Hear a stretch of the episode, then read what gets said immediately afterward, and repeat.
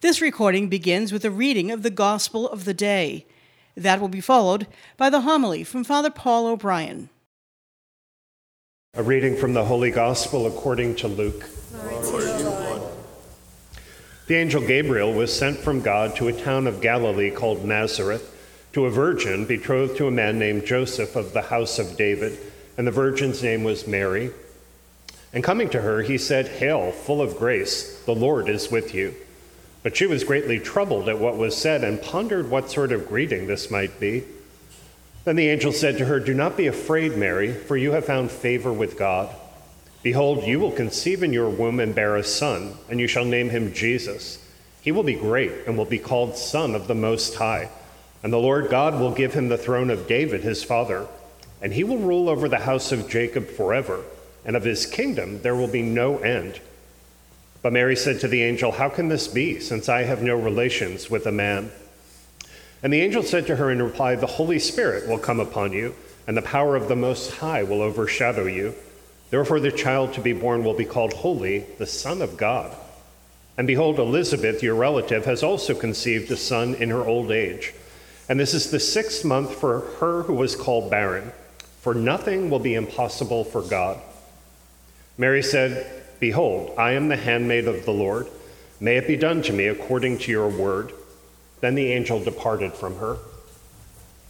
The Gospel of the Lord. Praise, Praise you, Lord Jesus Christ. This is the fourth Sunday of Advent and the fourth week of Advent, which has fewer than six hours remaining. So I can't really give you a long brilliant discursus this morning, but let me give you a couple of thoughts heading into the grace of the Christmas season. Many or most of us in this community have actually been living Advent actively. Advent is the four Sundays and whatever days there are in the weeks before Christmas of spiritual preparation for the coming of the grace of the Christmas season. We've talked about this over and over again for the last several weeks. God owns time. God does what God wants to do with time. Christians have experienced that through the grace of the different liturgical seasons of the year, God gives us specific gifts. We know that somehow, for real, the grace of the Christmas season is the rebirth of Jesus within us, if we want this, individually and collectively. What that will mean, nobody knows other than God. How that will unfold, nobody knows. Nobody knows other than God. It's not just during this season.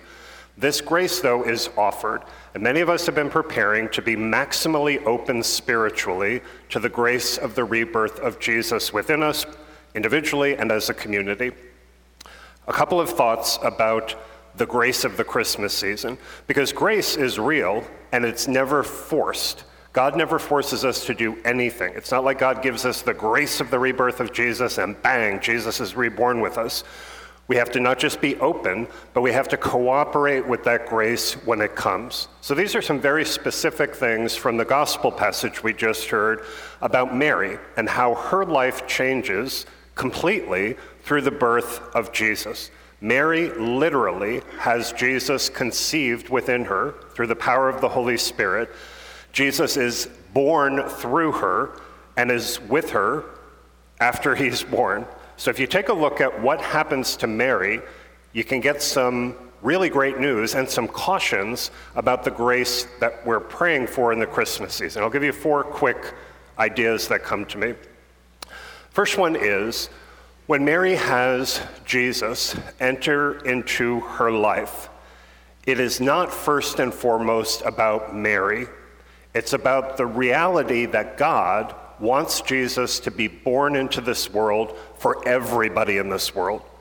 It has everything to do with the, the entirety of Mary's life. She is o- overshadowed by the power of the Holy Spirit. She does have the Holy Spirit conceive God's Son in her. She does say yes to letting this all happen, but it's not principally about her. It's about everybody in the world receiving Jesus. So if you and I have been preparing, if you've been praying during Advent, you know I'm sinful, I'm not with a lot of hope, I am confused, I'm lost, and Jesus, please be reborn in me through Christmas. That's all very, very good. The nuance is, It's not first and foremost about you. It's about Jesus' being born through you in the lives of other people. If the grace of Christmas is primarily focused on your needs, and you don't recognize that that's going to come through Jesus' flowing through you into other people, then you might actually miss out on the grace. Number two, when Mary has Jesus born in her and through her, she has questions and she has fears. That's very direct in that Annunciation passage we just heard. Her questions and fears absolutely matter. They're totally real, they're totally sensible.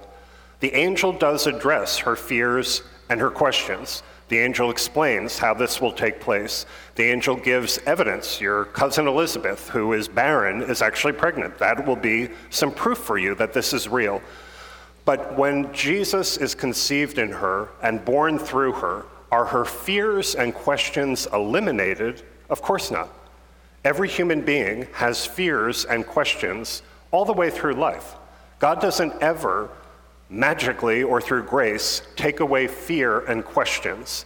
The changes, the graces, that she puts those fears and questions into God's hands through the presence of Jesus in her.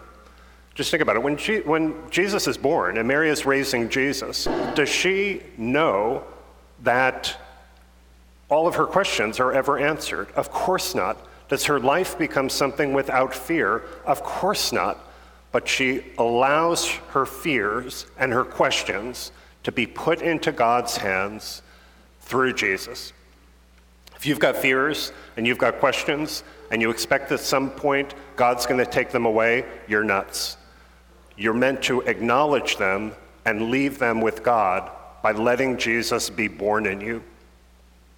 Number three, when, and it's going to be only four.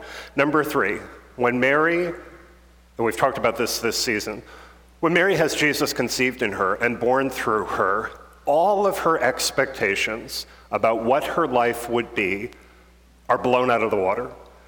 Whatever she is expecting for her future, including good things for her future, it turns out with the coming of Jesus, all of it is thrown up in the air.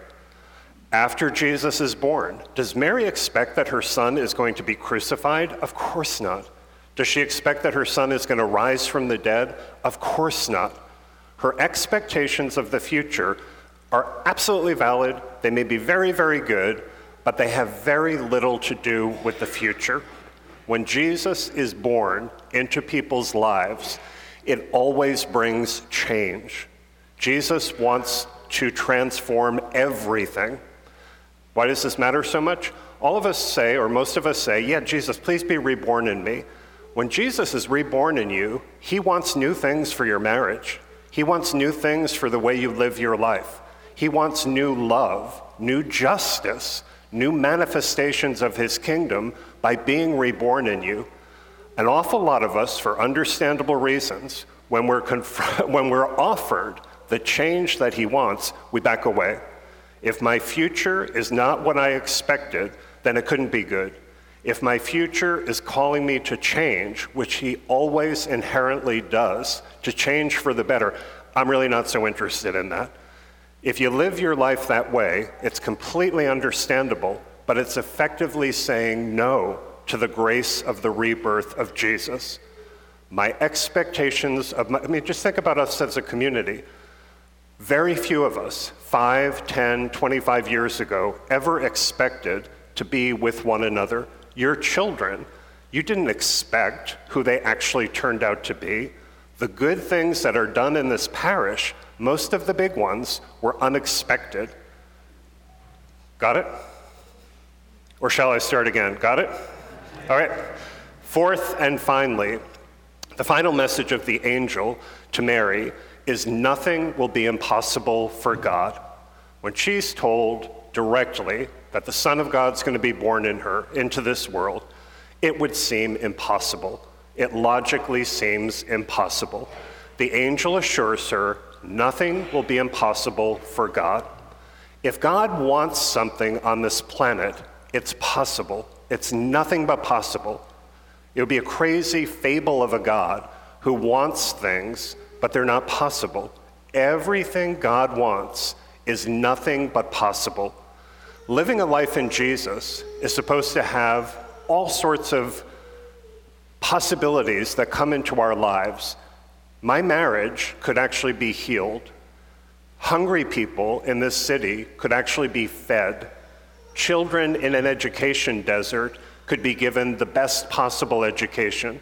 Then when you look at the practicalities, you say, I just don't think in my marriage, in my family, in this city, I just don't think that's possible. I can see it's the teaching of Jesus, but I don't think it's possible. To be a Christian is to accept everything God wants is possible. To get to work, figuring out how do we do what Jesus teaches us to do, and getting to work doing it. At the end of that, if it doesn't become real, you realize we were wrong about what God wanted. Very few of the big things we do as a community in this parish, when they're proposed, are considered possible. Very often, the logical, understandable response is that's just not going to happen. Many of you accept if Jesus teaches this, let's get to work, let's figure out how to do it, and it becomes possible. Nothing will be impossible for God. You have been listening to Father Paul O'Brien, pastor of St. Patrick Parish in Lawrence, Massachusetts. For more information about the parish and to get involved, please go to stpatrickparish.com or follow us on social media. Thank you for listening.